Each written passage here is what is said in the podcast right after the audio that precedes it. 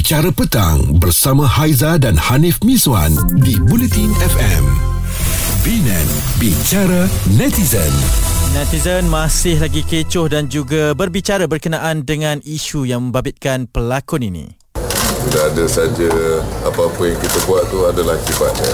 Tapi tak apalah. Rather than saya berdolak dalih itu ini, at least saya mengaku saya salah, saya post kan. Sebab benda tu jangan berlaku dalam industri kan. Sebab yang lain yang terlibat semua malaikat. Saya seorang je yang tak. So saya lah mengaku salah. Tak apa, it's okay. Nah, we, we all make mistakes. So, you know, when it comes to at least pengajaran kepada orang kat luar sana, pengajaran kepada semua pelakon-pelakon sana. So kalau disuruh post tu, tak payahlah akur sangat.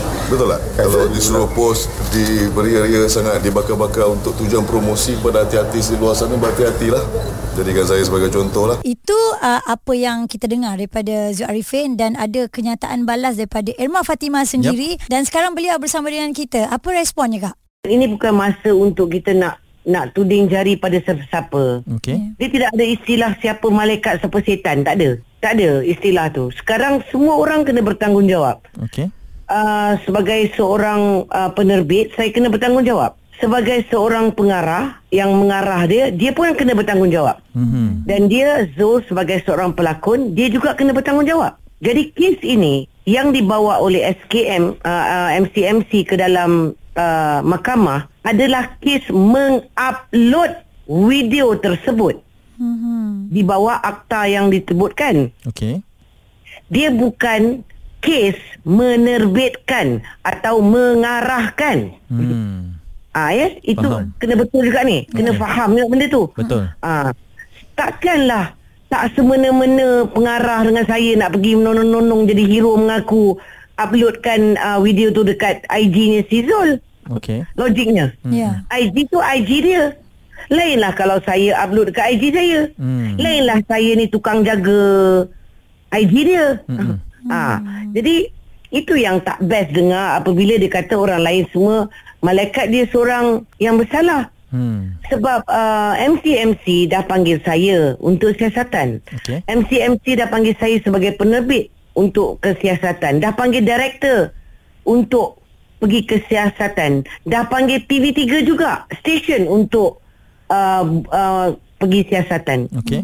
Jadi yang diheretkan kes ni ke mahkamah adalah kes mengupload. Muat naik eh. Hmm. Ah, mewarnai, faham tak? Hmm. Jadi bila dia sebut begitu, ia menimbulkan satu fitnah.